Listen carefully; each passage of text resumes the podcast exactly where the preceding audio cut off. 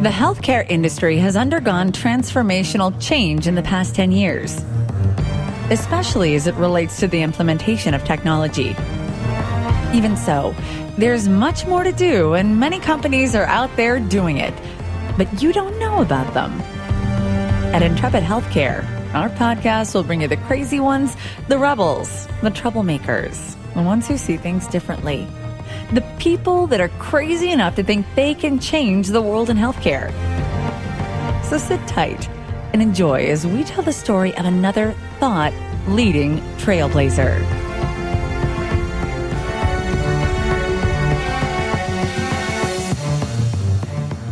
Welcome back to Intrepid Healthcare. I'm your host, Joe Lavelle, and I'm really looking forward to this conversation with another trailblazing innovator who's joining our show to talk about bundled payments.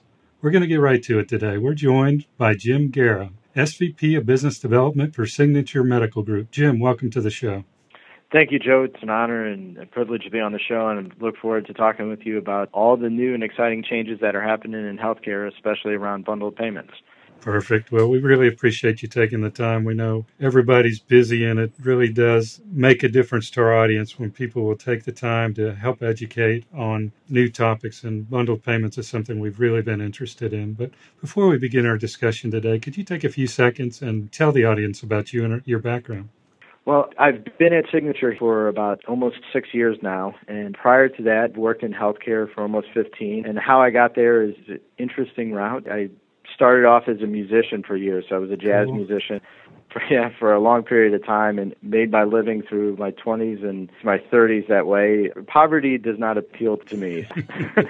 so I decided to go back to school and get a master's degree and a couple masters. Just sort of landed into healthcare and have worked with physician groups and multi-specialty and IVF in a variety of areas and then moved over to the managed care environment to health plans and worked with frail and elderly populations, did a lot of long-term care work. Then with the changes at the government level with the Affordable Care Act, I uh, had known the CEO at Signature, Jan Vest. I'd known him for a long time, and he'd been a mentor. And we were talking and about there was Signature had a lot of interest in trying to figure out how to thrive and survive in the changing healthcare environment and he asked me if I'd come to Signature and see if I could help get the ACA under corral it, I guess you would say, and, and figure out where our opportunities were.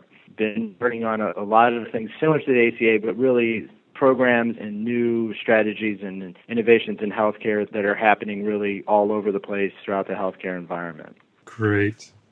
Jim, could you also give us a 10,000 foot overview of Signature Medical Group? Yeah, sure, it'd be great to. So the Signature, we're a medical practice. Signature's 150 physicians right now, 165 in a few months. We're in St. Louis and Kansas City, multi-specialty group, which means that we have orthopedist and primary care and OBGYN and general surgery and GI, but we have a variety of doctors split about evenly between St. Louis and Kansas City. We're the largest private physician group in the state of Missouri, doing about, I think we do about 150, 160 million dollars in revenue each year. What we are is we're the medical practice, but we have what we call our little managed care organization inside of the medical practice, which is essentially my shop. That's the piece I oversee. And what we had done as an organization is we had looked at with the changes in healthcare, what were some opportunities that came out of the ACA for us to potentially execute on. If you look at the ACA, there was a new entity formed in CMS called the Innovation Center, which released some different grants, and we went after those grants and other funding opportunity announcements that were in bundle payments. Another program we have, Strong Start for Mothers and Newborns that we were able to get the award and started developing programs around maternity care home models and bundle payments. So we have the medical group, but we also have this other little area in our organization that's kind of not necessarily a medical group, but more of like a managed care entity that's led by physicians. Great. How about I start by asking you, Jim, to tell our audience what bundle payments are? So it's really a great question because I think what are bundle payments? I think when most people think about bundling something, the first thought is Charter or one of the cable companies, and right. you yeah you bundle a bunch of stuff together because there's a few things that nobody else will buy unless they're in a bundle. so the way to look at bundle payments, I think, from a payment standpoint, is different than how you would look at it from a patient care standpoint. So we refer to it financially as a bundle payment, but when we look at the care for the patient, we refer to it as an episode of care. And I'll distinguish both those by saying that what bundle payments, what that is, is it's Medicare or Blue Cross or any of the payers. They essentially pay every one of the providers, whether it's a hospital, a physician, a nurse, skilled nursing facility, a home health agency, a therapist, anyone who delivers some form of care or service to a patient. They bill and pay all of those different providers separately. So it's what everyone calls fee for service. I do something it's a fee. I send the bill in. I get paid for it. It's a fee for service. In a bundle, what's happening is you're saying all of these different providers, I'm going to link them into one payment. So instead of paying the hospital and the physician and a skilled nursing facility separately, I'm going to link them into one form of payment and pay one of the providers, and then that provider is responsible for reimbursing everyone else. And what happens with that is that it sets the price, right? So instead of seeing one provider decides that they want to bill 10 times the amount that another provider would bill, in a bundle payment that doesn't occur as frequently or as a way to control those costs because you've bundled into one single payment at one single amount. And that's the payment system. And on top of that is the episode of care system. And that's how we look at the care of the patient. And i distinguish that because bundles do have somewhat of a negative connotation. And not many people want to be bundled but they definitely want to be taken care of especially during an episode and when we look at an episode an episode could be a patient is going to get a total knee replacement well You've scheduled the surgery, the doctor does the surgery, there's another 30, 60, or 90 days following the surgery that therapy and additional care is needed for that patient. And so you bundle that into one episode, and that's your episode of care that you decide to provide a bundle payment for, but you provide a system of care for the patient over that episode. Other episodes that are frequently linked to bundle payments could be pregnancy, could be a, patient who has pneumonia, a patient who has you know sepsis or an infection. So those are typically how you would look at bundled payments. One, the payment system, and then two, the episode of care that really provides the care for the patient. Got it.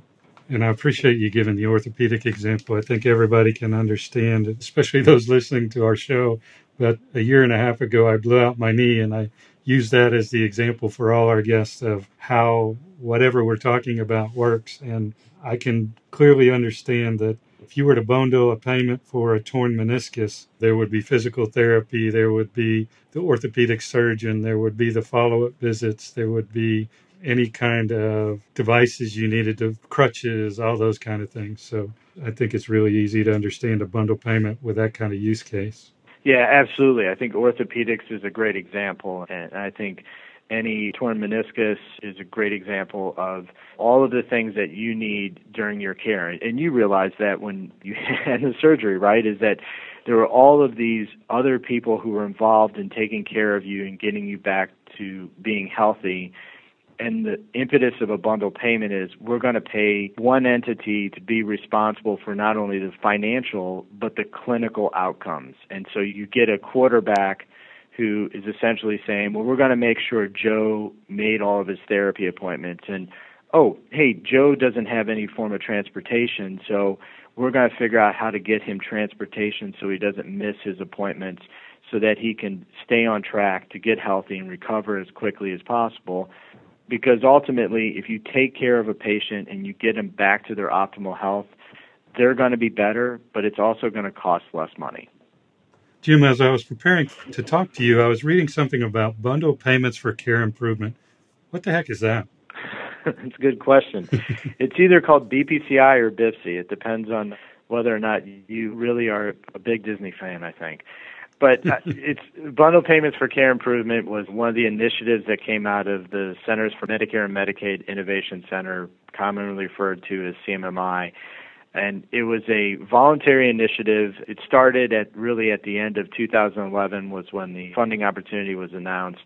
Myself and my partner here at Signature, Jerry Rupp, we both started working on an application, submitted an application for our organization to be involved in that in 2011. What it is, is it's essentially an initiative by CMS to bundle episodes of care, whether they be orthopedic episodes, and those could be total joints, lower or upper, those could be spine fusions, those could be bilateral joint replacements. It also includes cardiology cases like CABGs. It includes pneumonia and other some of the general surgery and so forth. So it's fairly comprehensive in the different types of episodes that potentially could be a part of this.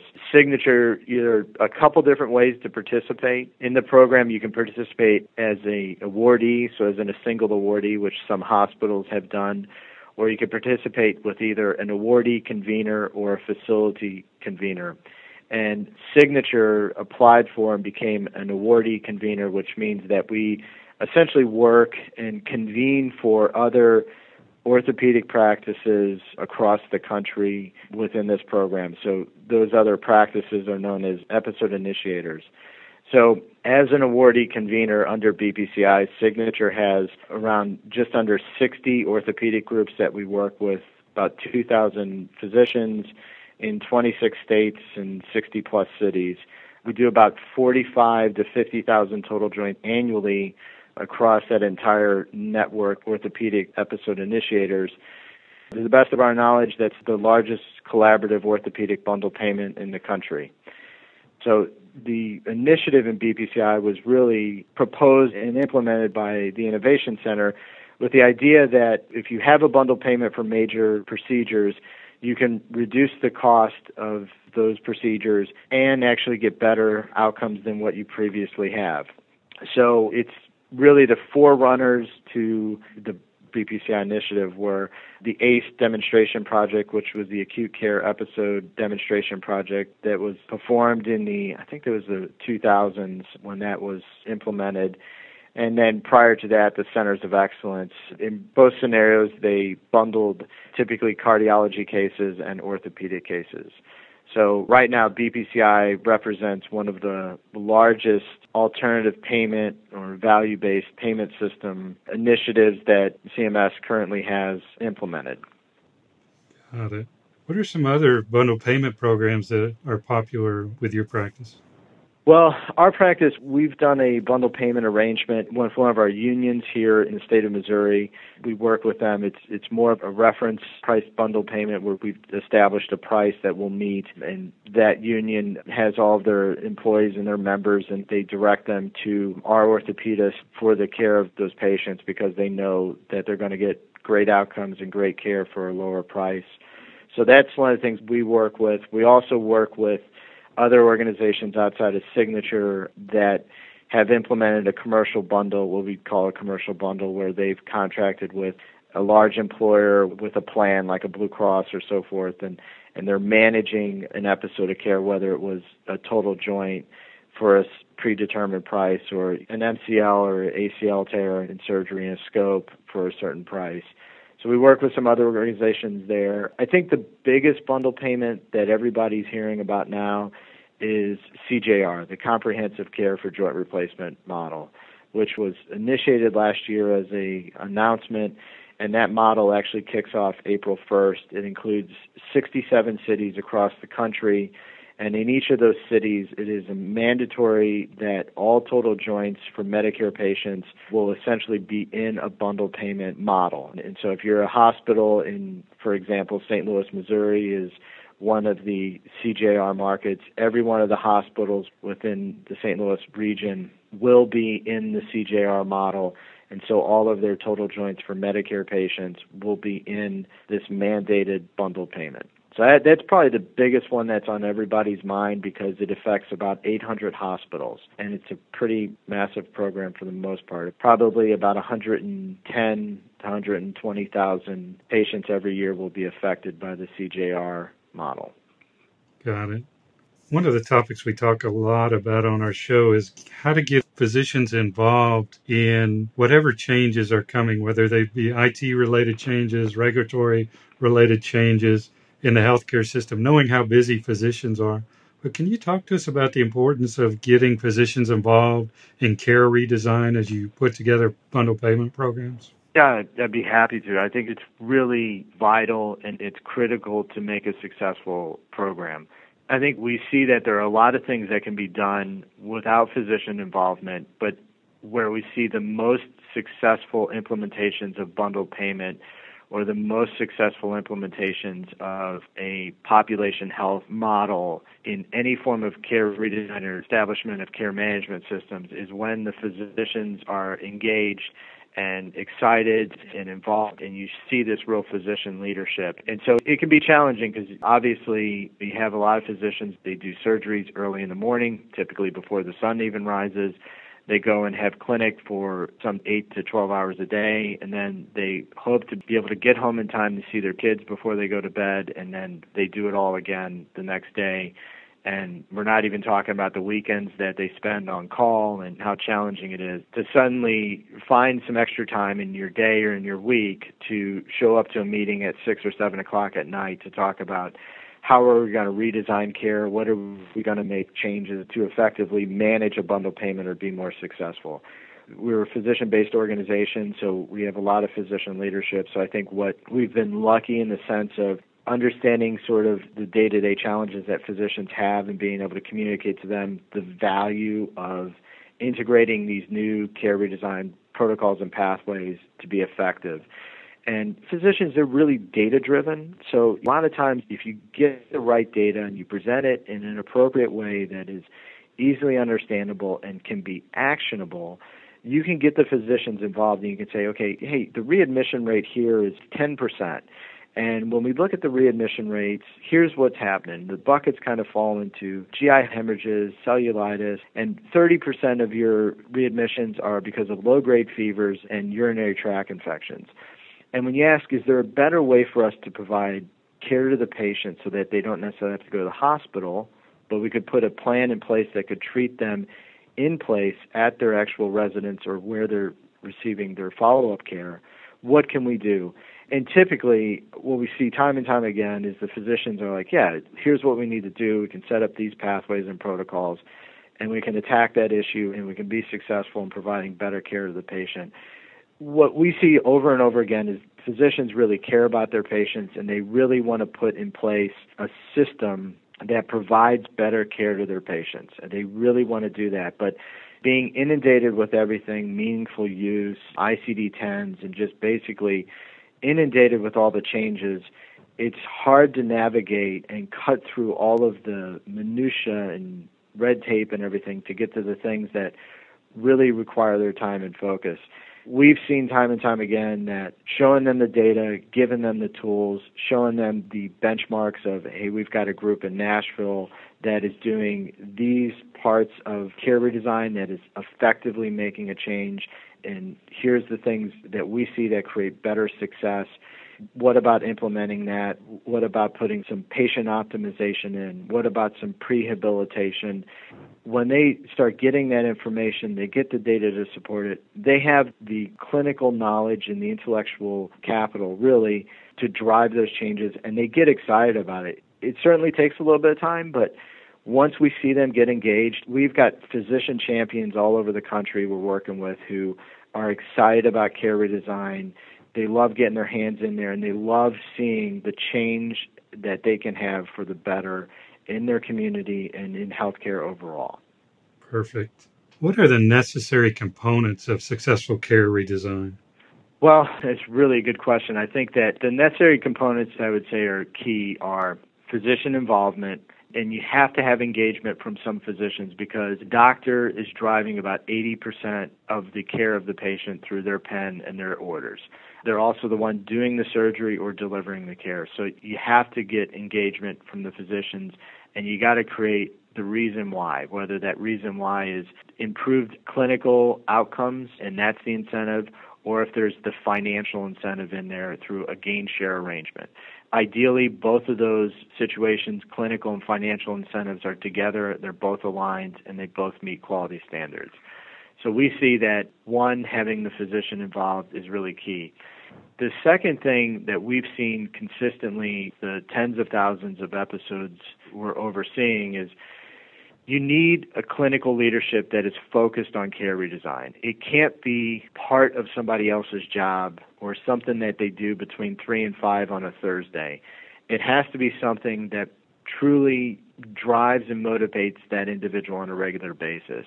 What we see fairly frequently in our bundle payment initiative is a nurse practitioner or physical therapist who becomes really the lead bundle payment person. They're the lead clinical person they coordinate with the doctors, they coordinate with the staff, whether it's the mid levels, whether it's the nurses, whether it's the hospital and the other facilities. They're the key coordinator across the entire continuum of care. That would be number two.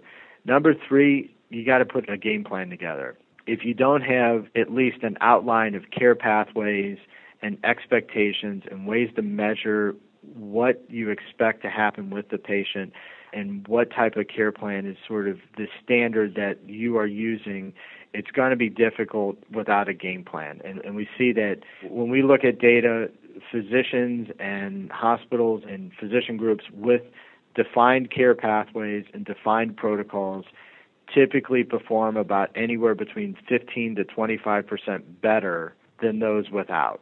And so having a game plan is really key. I would say fourth is you have to be able to put the resources in place to be successful.